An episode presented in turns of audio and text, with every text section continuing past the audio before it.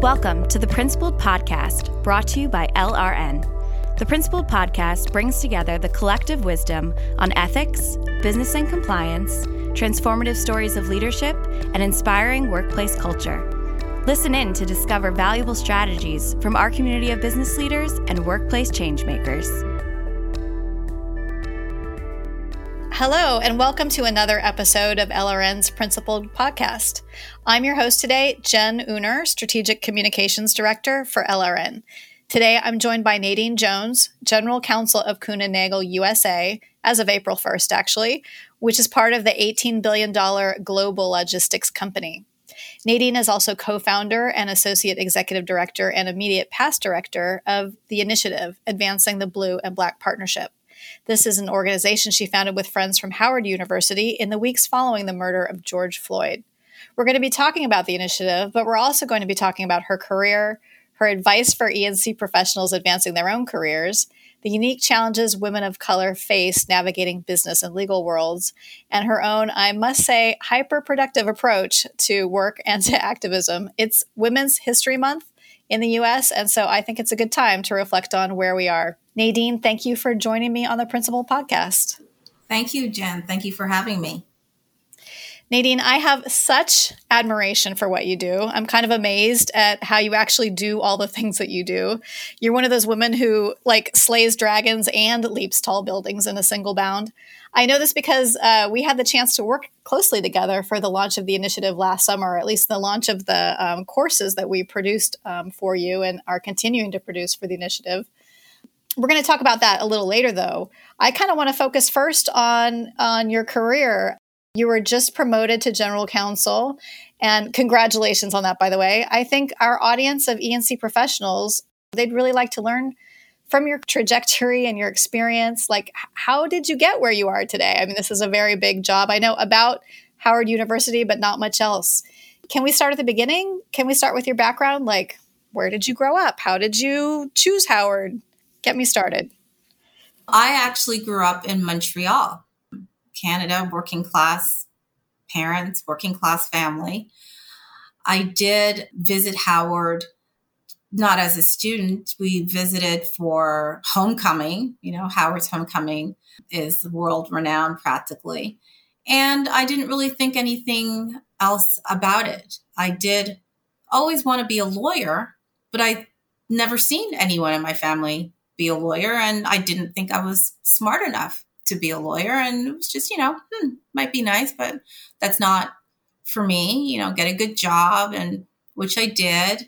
And it was um, Amma who was is one of the co-founders of the initiative, and we'll talk more about later.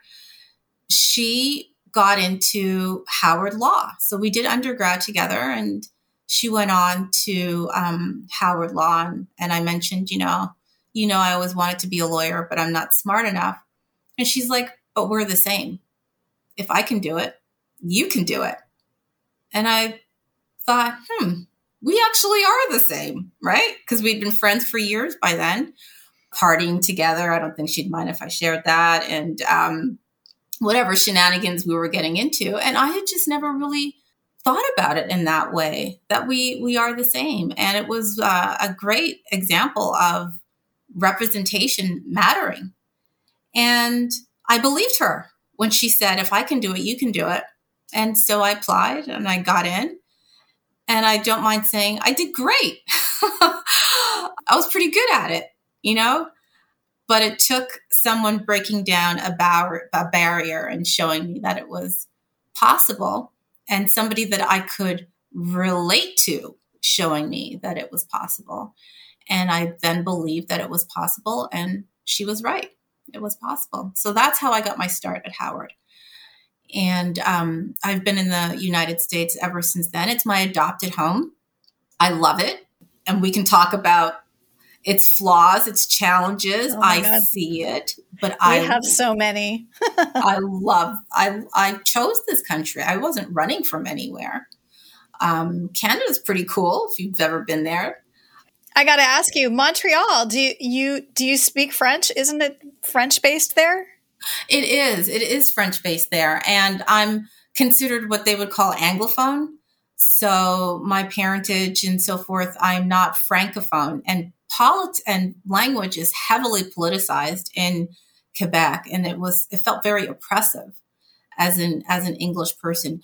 What is the point of the of that story? It's you can politicize anything, people, anything. It's not just race and ethnicity. It could be language. It could be geography. I think you're absolutely right. Like it, you can politicize most anything. Most anything. Yep. So you went to Howard. I think it's interesting. You always knew you wanted to be a lawyer. I did. I always knew. My mother thought that I should be a teacher. She still does. She's accepted that I'm a lawyer, but I think in her heart of hearts, she always wanted me to be a teacher. But somehow I just always felt it. I always knew that I, this was what I wanted to do. I just thought it was out of reach. Yeah. Well, I'm glad that Amma like helped you see that that wasn't necessarily the case and that you were able to apply to law school and get in. And of course, now here we see you absolutely succeeding. A question for you about your E&C experience. That's your background now in law. Did you? Is that correct? I don't want to make an assumption. It, it's what it's the reason why I joined uh, K+N Kuehne Nagel was to head up their corporate um, ethics and compliance program, and I still wear that hat, which is something, you know, we can talk about. You might change roles, but you still have insights that you carry with you from whatever experiences that you've had. And it's a plus, it's, it's not a minus. So, yes, I'm still involved to some degree, particularly in areas of where I have some background, like antitrust, for example.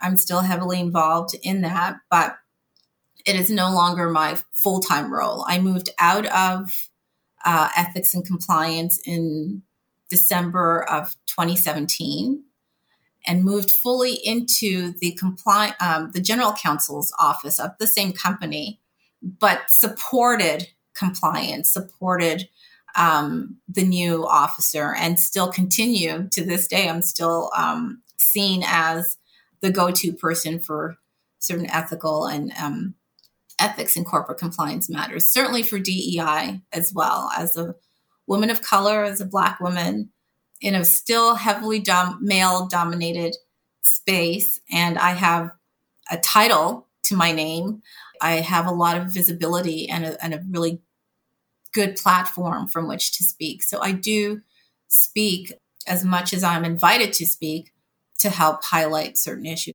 for our Women's um, International Women's Day.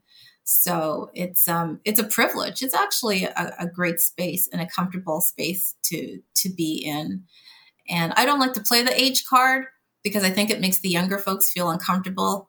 But it is so rewarding to see how they react and and how excited they are and just to hear their comments and they'll they'll come by my office they don't know if they should come in if they can't come in and they're they're just the enthusiasm that they have so i consider it a privilege to be able to enter their space they sometimes feel nervous to enter into my space but i tell them my door is always open and uh, i love it i do love that part I, I, think that's always a case when you're, you know, as as you move up in in your uh, career.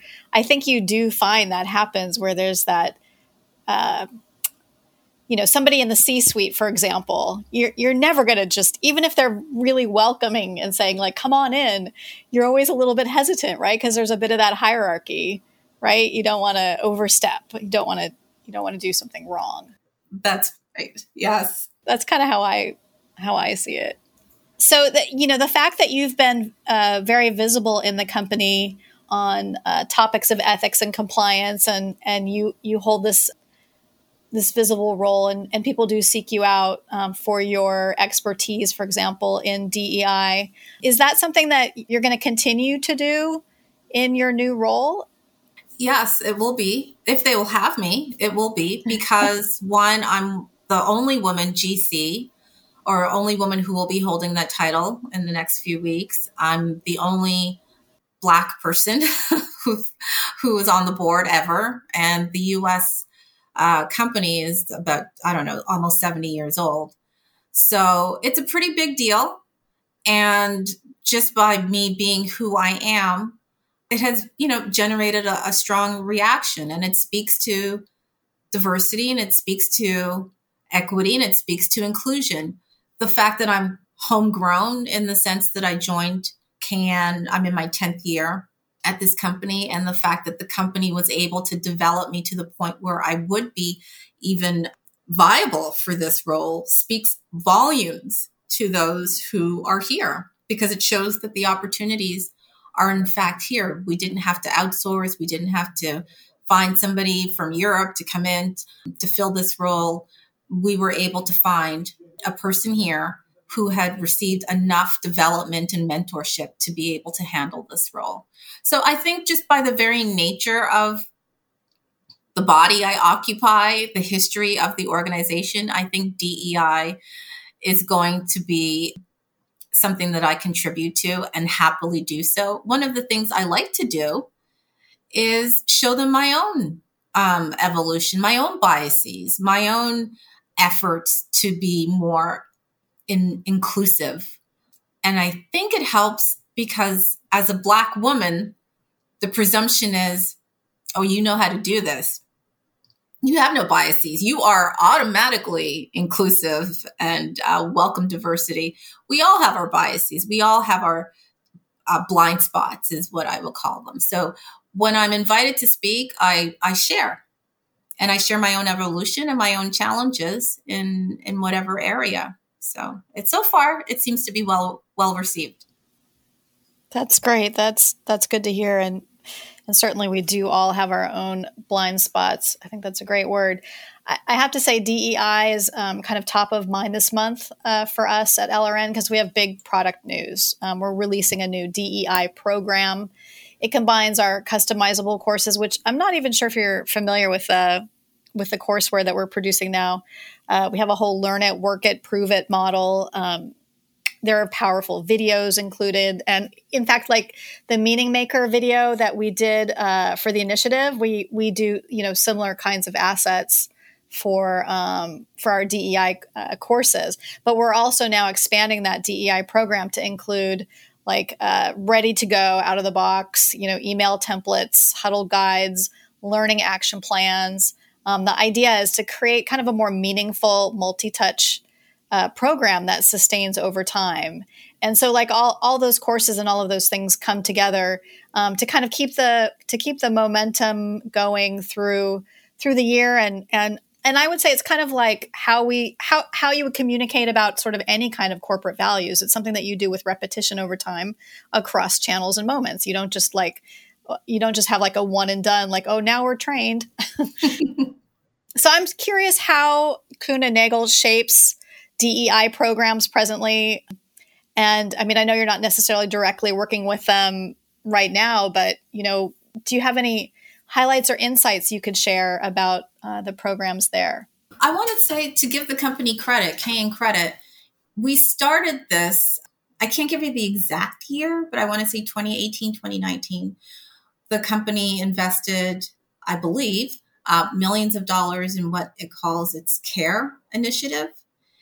And um, from the highest to, to the lowest and everyone in between, we were in, uh, encouraged, strongly encouraged to participate in this program. And so we hired um, leadership to spearhead it, the head of DEI and, and so forth. And so we've been, we've been pounding this drum for um, way, you know, years before the up the upheaval in 2020 and, and the racial equity discussions that have um, since spawned or spurred, you know, from that.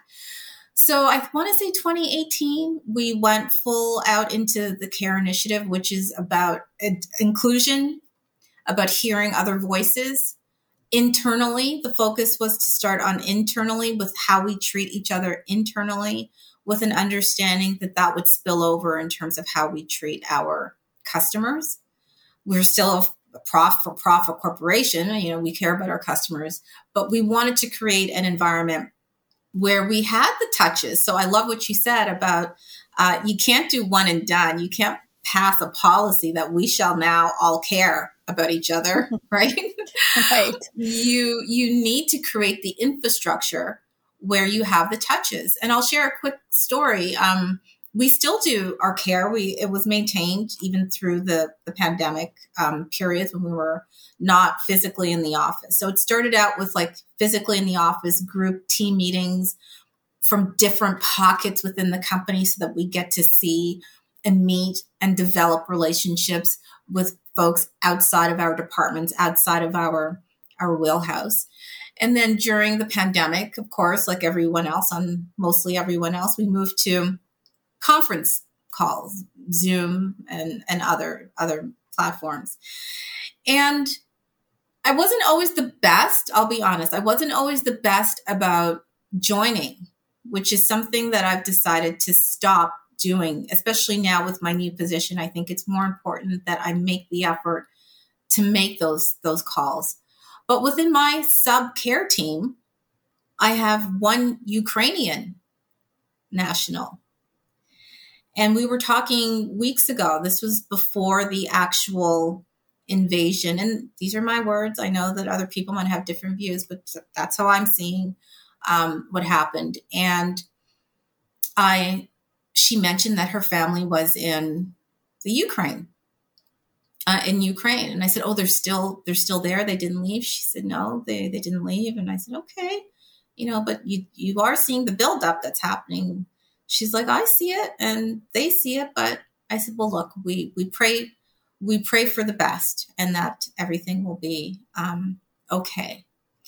And a few weeks after that, we all know what happened. Uh, Putin invaded Ukraine. I woke up that morning, maybe it was a Friday morning, Anyway, at some point, I woke up and saw what had happened. My first thought was to my care group. And I logged on and I Zoom chatted her. And I said, I'm just seeing what happened. And I want you to know that your family is in my my prayers and I'm I'm praying for their safety. Now, would that have been my first thought had I not had a relationship within my care group, I would have sympathized with Ukraine. I don't know if I would have had that level of empathy had I not known this person over the course of however many years I've been in her care group, four years. I that human element where her family, I could, I could, I could almost transpose my family onto her family. And that's when you move from sympathy to empathy, I think, for me anyway. So that's a, an example of um, the importance of continuous touches and seeing each other and being able to um, empathize with with each other. If you're just in your silo, or if it's just an academic exercise, or if it's just a mandate from your CEO saying "Thou shalt care," with nothing else behind it and no infrastructure to have those human interactions, then you just have what we all know in the E&C world. You just have a, a program on paper. You don't yeah. have it in, in reality. Check the box. It's a check the box, right? Yeah, I you know I think that's a really interesting example and certainly a really poignant one with everything that's going on right now. I, I, and I think it does really it does really speak to the company that you work for and the the care that they take around care. And I think you're you're absolutely right. Like you might not have thought of that first um, if you hadn't been involved in that program. Which which then kind of it makes me think of something um, that I overheard the other day from one of my colleagues. She was talking to a, a VP of diversity and inclusion who's like maybe 90 days into the job. And this person was saying that the real value of DEI programs is, is that most people aren't really going out there to to read books or even know who Brene Brown is, for example, or like, you know, it's not something like you don't put it necessarily on your agenda, just like you wouldn't have necessarily put on your agenda uh, uh, connecting with this this person from the Ukraine. It, it's because the company took the initiative to um, increase awareness and understanding, and and you know, building a culture of respect um, in the organization that that you guys were were exposed to this, exposed to each other on a regular basis. So it did become like that became the first thing that you mm-hmm. that you mm-hmm. thought about. So uh, you know, in a in a way, it's kind of the whole idea of this is really um, because if you don't find it outside the company, you know, it's it really is kind of a tone from the top sort of thing. The company the company prioritizes it and uh, and and then there you are like it's it's actually shifted your perspective and your behavior like what what you what you thought first. So that's a lot of words to just say. Um, you're going to be at the top, right? You're going to be part of the the group that is mm-hmm. forming um, priorities going forward for the company as part of the leadership team. Um, are there any items that you're going to want to surface in your in your new role?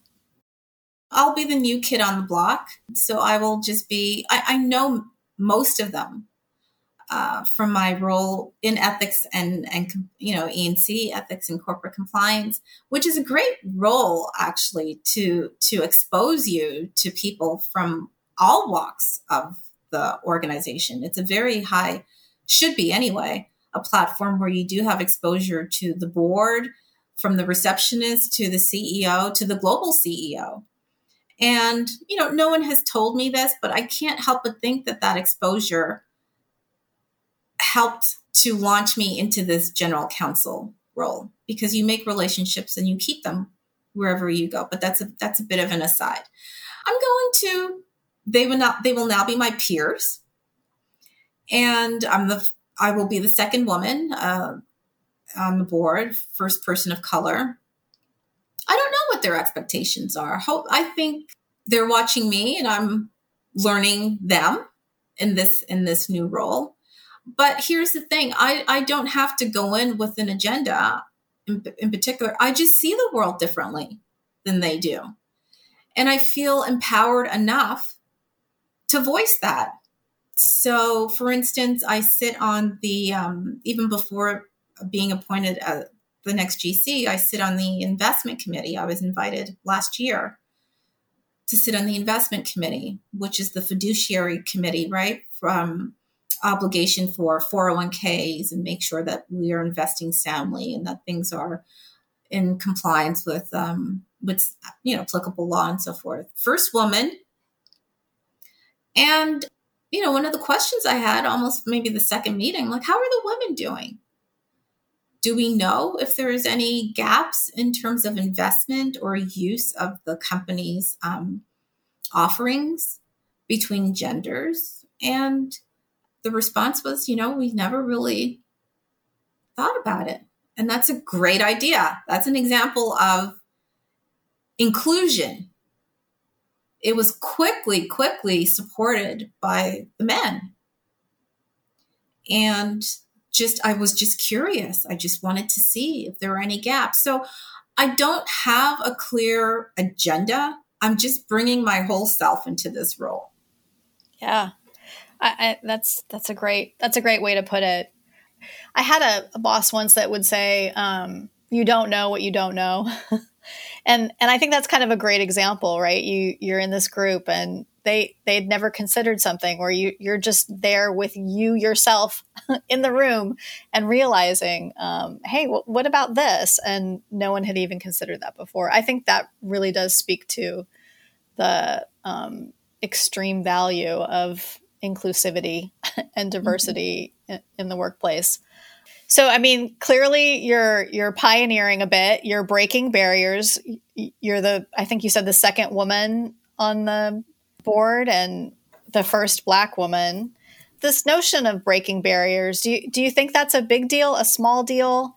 Does it not really matter because it's the right thing to be happening anyway? I'm I'm just curious your perspective on that.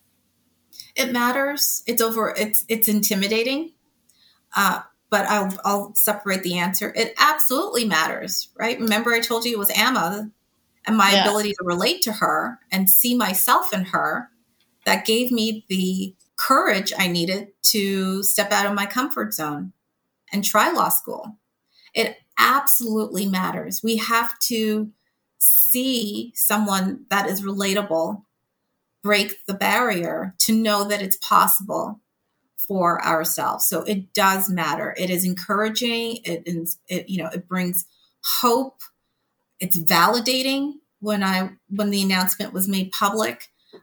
There were women, especially women of color, Latinx women, um, who can see themselves in me that were just over. They were overjoyed, but also really emotional, really emotional. And that first day when the announcement went out, it was um, it was overwhelming for me to see the reaction of, of mostly the women, not just women of color, just women in general. And it confirms the importance of representation, of seeing what's possible, even if it's through somebody else who was like you. It's intimidating in the sense that you you feel I feel I'll speak for myself I feel the magnitude this um, appointment. I feel the magnitude of being on the board of looking like me and being a board member the magnitude of it. That said my CEO and um, I feel supported. So if I were in an environment where I had to claw my way to the top against people who were less than supportive, maybe even antagonistic, but doing it because it's the new social norm. Maybe that's how they might look at it. It's the new trend. And there's no real support. Can you imagine what that must feel like? Actually, I can't imagine what that must feel like. But because I, I feel supported internally, even though it's a new role, a big role, it's a it's a historic role, as as one woman um, told me. This is a historical moment in our organization.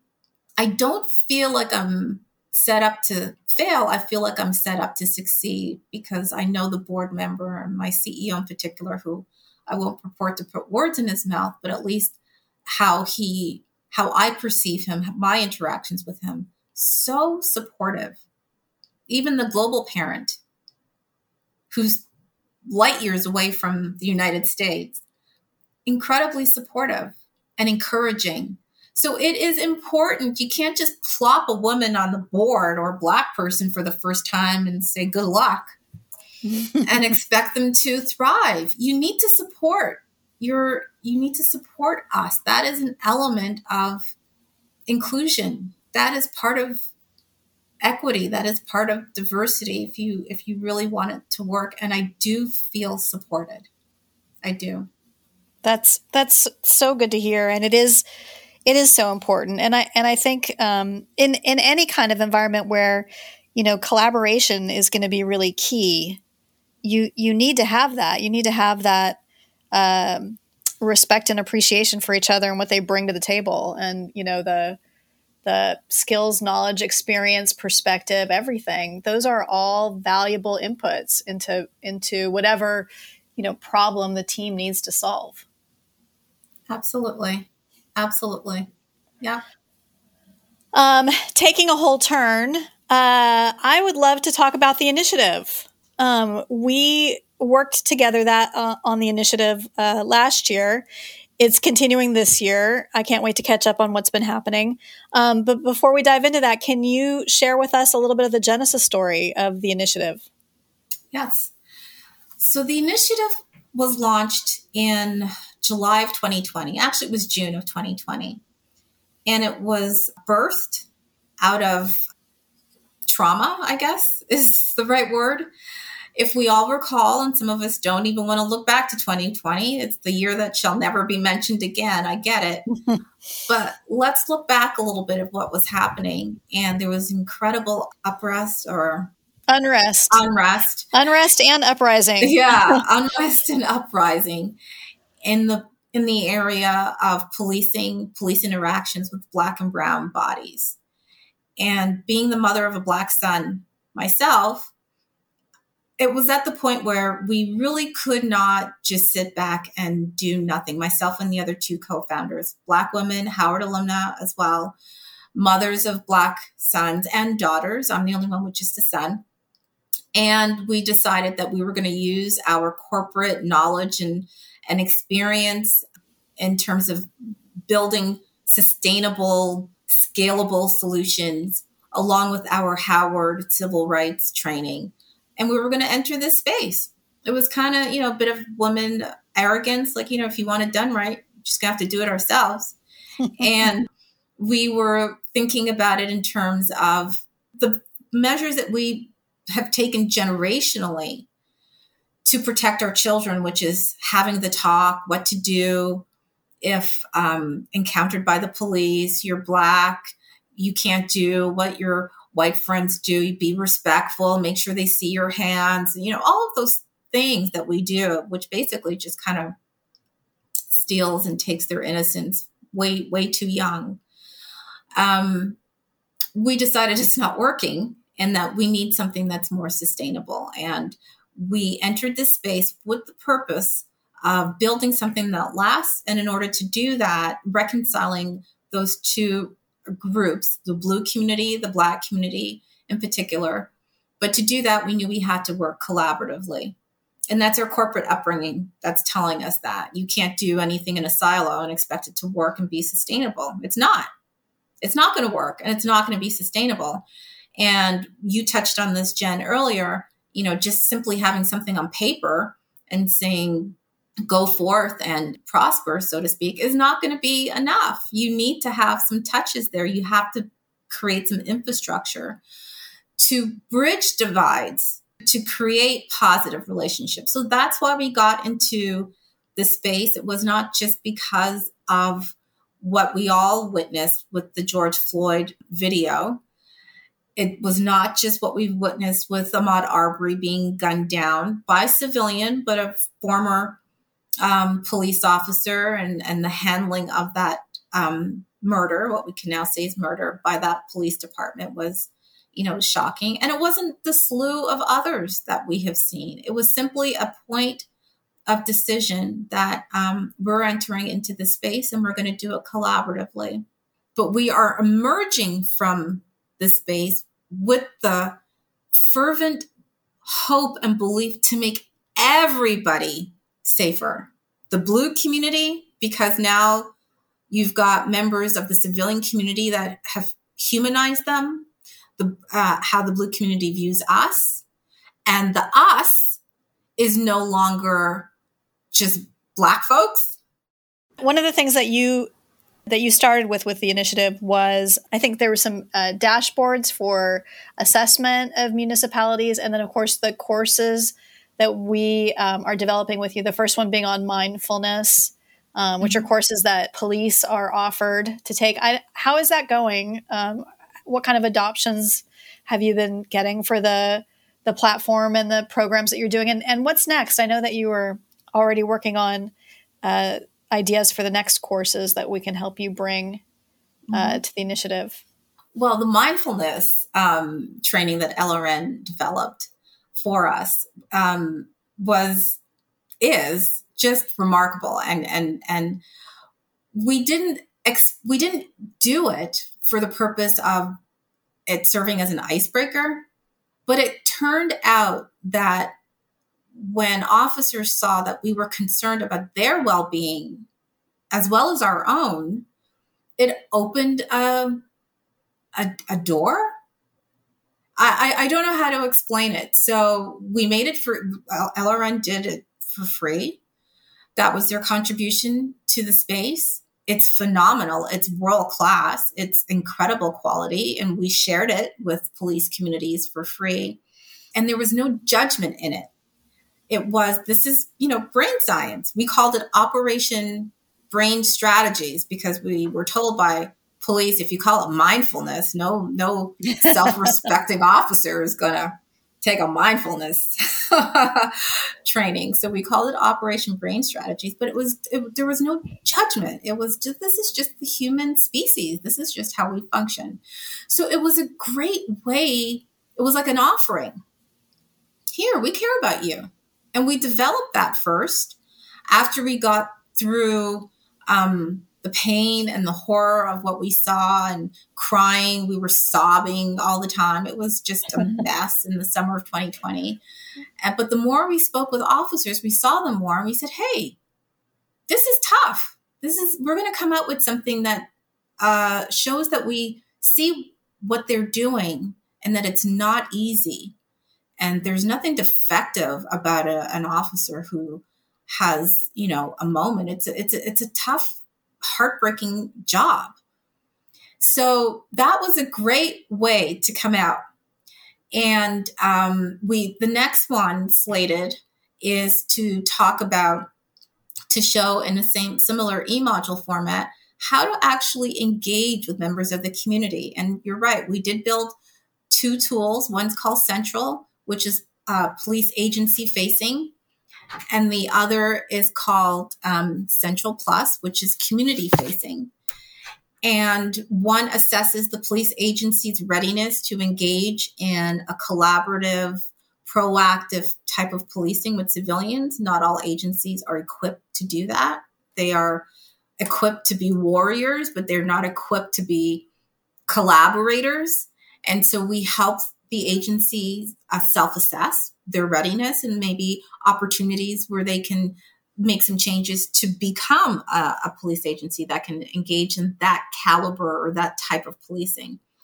And then we developed Central Plus, which is community facing, which is basically an intake.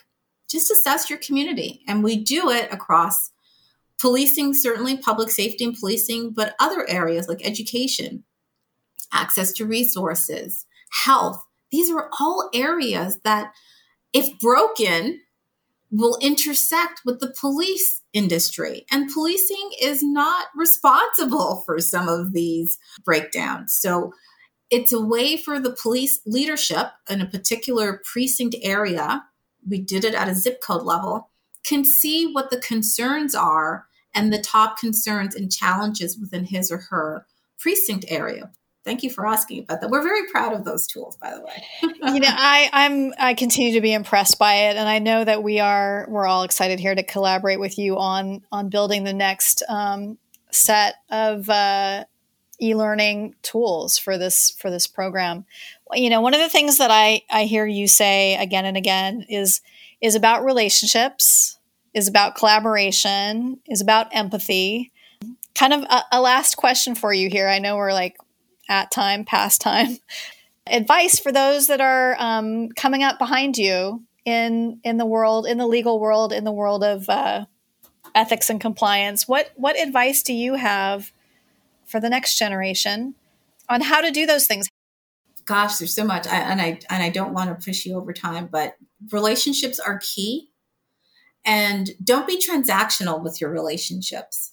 You don't know where somebody is going to be tomorrow. And that shouldn't be your only basis for wanting to develop a relationship. So don't be transactional about it.